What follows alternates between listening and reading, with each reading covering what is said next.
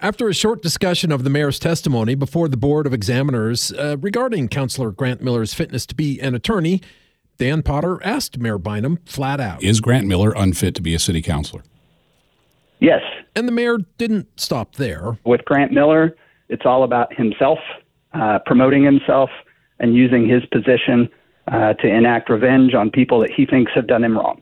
And that is not something worthy of the Tulsa City Council. There have been claims that Miller's been abusive to staff at City Hall or to fellow councilors. He tells me that's just not true. I would invite him to send me one correspondence, one email, one text message, one phone call, one uh, one video, anything, showing where I have been anything but polite, cordial, and courteous overly courteous, in my opinion. I try to go out of my way to be polite to all the city staff, to say good morning, to open doors for them, to do the things that I need to do. He does admit crossing swords with his fellow councilors. We have political disagreements. Our job is to go in there and debate, and and sometimes you know we're going to draw lines in the sand, and we might even argue or. Uh, heatedly disagree with each other.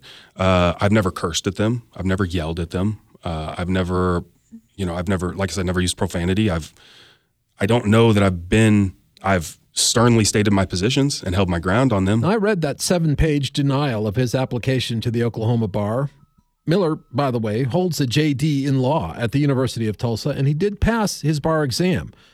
But in the nine points raised against him, several mentioned that those criticisms were not based on his politics, which he says is disingenuous at best. And then they go on to list the IoT, the Gilcrease Museum, uh, the uh, treatment of city staff, uh, the the um, the ongoing litigation against the city having to do with open meetings violations in a city council meeting, uh, and so on and so forth.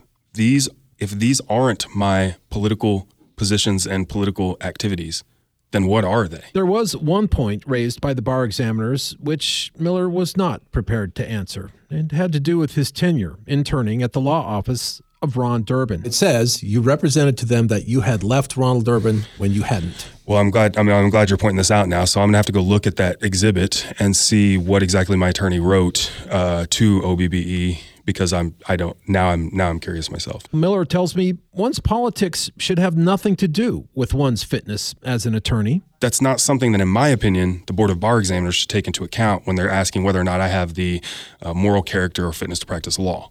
That's and as a matter of fact, no political position should be included in this in their in their um, findings. Miller will appeal the denial of his admission to the bar, and he tells me he'll be running again to represent District 5. As for his opinion of Mayor Bynum's fitness for office, this spineless mayor who never stands up on anything, never takes, never doesn't have a backbone, and never stands on any single issue, needs to get back up on his perch and and and uh, me and others can't wait for him to finish out his term so that we can get a new mayor. Russell Mills, 1023 KRMG, Tulsa's News and Talk.